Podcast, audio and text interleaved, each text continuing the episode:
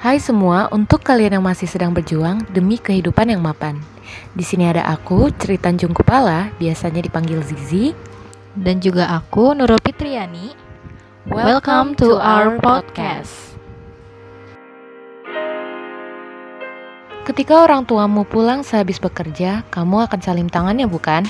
Atau misalnya lagi, kamu pernah memberi kode ke temanmu untuk pergi dari suatu tempat hanya dengan tatapan mata dan anggukan.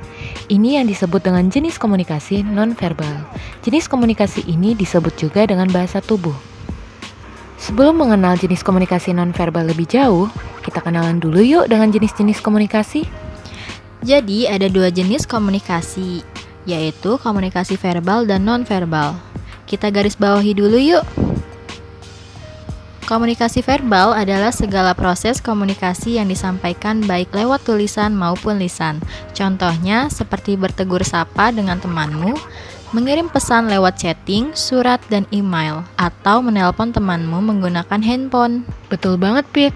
Nah, adapun komunikasi nonverbal adalah segala proses komunikasi yang disampaikan melalui gerakan isyarat, sentuhan, intonasi, bahkan penampilan dan bau juga disebut sebuah komunikasi. Pada dasarnya, kita tidak dapat mempersepsikan manusia hanya dengan bahasa verbal saja, melainkan juga melalui bahasa nonverbal. Jadi bukan apa yang didengar, melainkan apa yang dilakukan orang tersebut.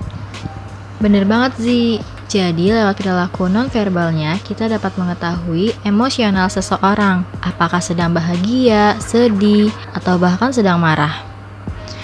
Pada intinya, kesan pertama yang kita dapatkan saat bertemu seseorang itu adalah perilaku nonverbalnya, Zi. Jadi, ketika kita sudah tahu perilakunya, akan semakin mendorong kita untuk mengenal lebih jauh orang tersebut. Nah, menurut Knapp dan Hall, jadi isyarat nonverbal sebagaimana simbol verbal jarang punya denotatif yang tunggal. Jadi maksudnya adalah faktor yang memengaruhi itu adalah konteks tempat perilaku berlangsung. Seperti yang dijelaskan Paul Ekman, terdapat lima fungsi pesan nonverbal seperti yang dapat dilakukan dengan mata, yakni yang pertama, emblem, yaitu gerakan yang dilakukan mata tertentu yang memiliki kesetaraan dengan simbol verbal. Misalnya, keripan mata yang dapat mengatakan saya tidak sungguh-sungguh. Kedua yaitu ilustrator. Ilustrator adalah pandangan ke bawah yang dapat menunjukkan sedang depresi atau kesedihan. Ketiga, regulator, yaitu memalingkan muka yang menandakan ketidaksediaan berkomunikasi.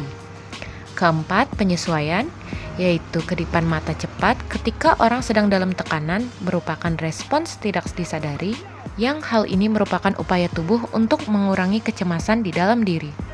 Terakhir, yang kelima adalah affect display, yaitu pembesaran manik mata menunjukkan meningkatnya emosi seseorang, akan tetapi bisa juga menunjukkan bahwa sedang takut, terkejut, bahkan bahagia.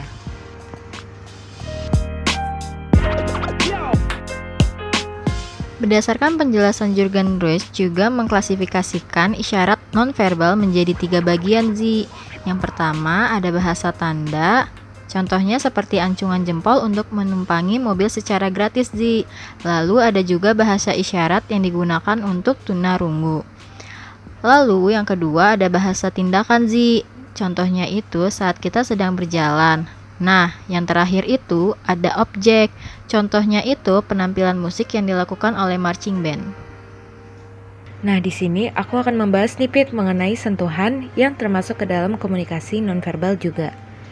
Jadi, studi tentang sentuh menyentuh disebut haptika sentuhan.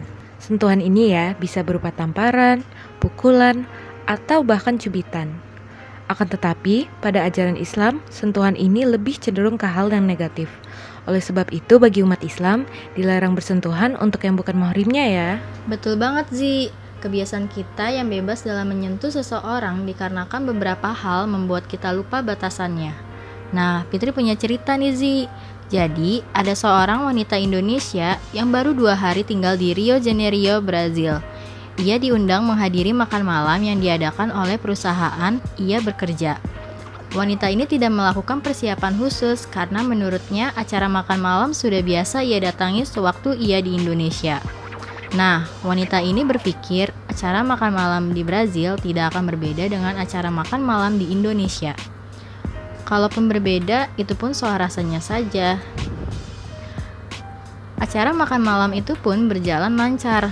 Nah, ketika perjalanan pulang, wanita tersebut dikenalkan oleh seorang pria Brazil. Lalu, seorang pria tersebut menarik tangan wanita tersebut, Zi, untuk mencium tangan wanita tersebut. Akan tetapi, spontan wanita tersebut menarik tangannya kembali. Lalu, wanita itu langsung pergi begitu saja. Hal ini dikarenakan di Indonesia tidak biasa akan hal tersebut. Sedangkan di Brazil, merupakan hal yang biasa dilakukan. Begitu, Zi. Oh iya juga ya, Pit. Emang sih setiap negara tuh punya budayanya masing-masing sih ya. Iya, Zi. Oke, kita lanjut lagi untuk membahas mengenai hal-hal yang termasuk komunikasi nonverbal lebih mendalam. Ada juga tentang para bahasa. Pada dasarnya, wanita dengan suara yang basah, misalnya sebagai penyiar radio, dipersepsikan lebih feminim dan lebih cantik dibandingkan dengan wanita yang tidak memiliki suara basah. Sedangkan suara pria yang lebih tinggi dan juga melengking dianggap kewanita-wanitaan. Padahal belum tentu seperti itu, Zi. Tahu nggak sih, Pit? Diam bahkan juga termasuk ke dalam salah satu komunikasi nonverbal loh. Jadi, berdasarkan penjelasan penulis dan filosof Amerika, yaitu Henry David Thoreau, dalam hubungan manusia, tragedi mulai bukan ketika adanya kesalahpahaman mengenai kata-kata, akan tetapi ketika diam tidak dipahami. Wah, benar juga, Zi. Ada juga yang mengatakan puncak kekecewaan seseorang itu saat orang itu diam. Iya nggak, Zi? Betul, apalagi lebih serem didiemin daripada dimarahin gak sih? Ada juga nih, bahkan ya, warna juga termasuk ke dalam komunikasi loh. Warna bisa menggambarkan suasana hati seseorang. Misalnya, warna merah tandanya menggairahkan, biru artinya nyaman, lalu orangnya itu bingung.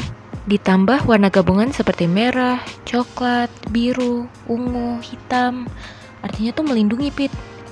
Dan lagi masih banyak warna lainnya yang memiliki arti tersendiri. Nah, jadi pada intinya komunikasi nonverbal itu merupakan suatu perilaku yang dilakukan seseorang sebagai petunjuk keadaan dirinya sekarang. Biasanya memang sering ditunjukkan tanpa sengaja.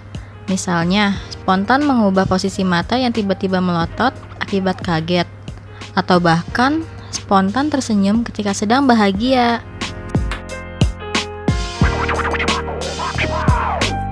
Ya, demikian sekian saja dari sini untuk kalian yang masih sedang berjuang demi kehidupan yang mapan. Di sini ada aku, Ceritan Jokopala, biasanya dipanggil Zizi, dan juga aku, Nurul Fitriani. Terima kasih dan sampai jumpa.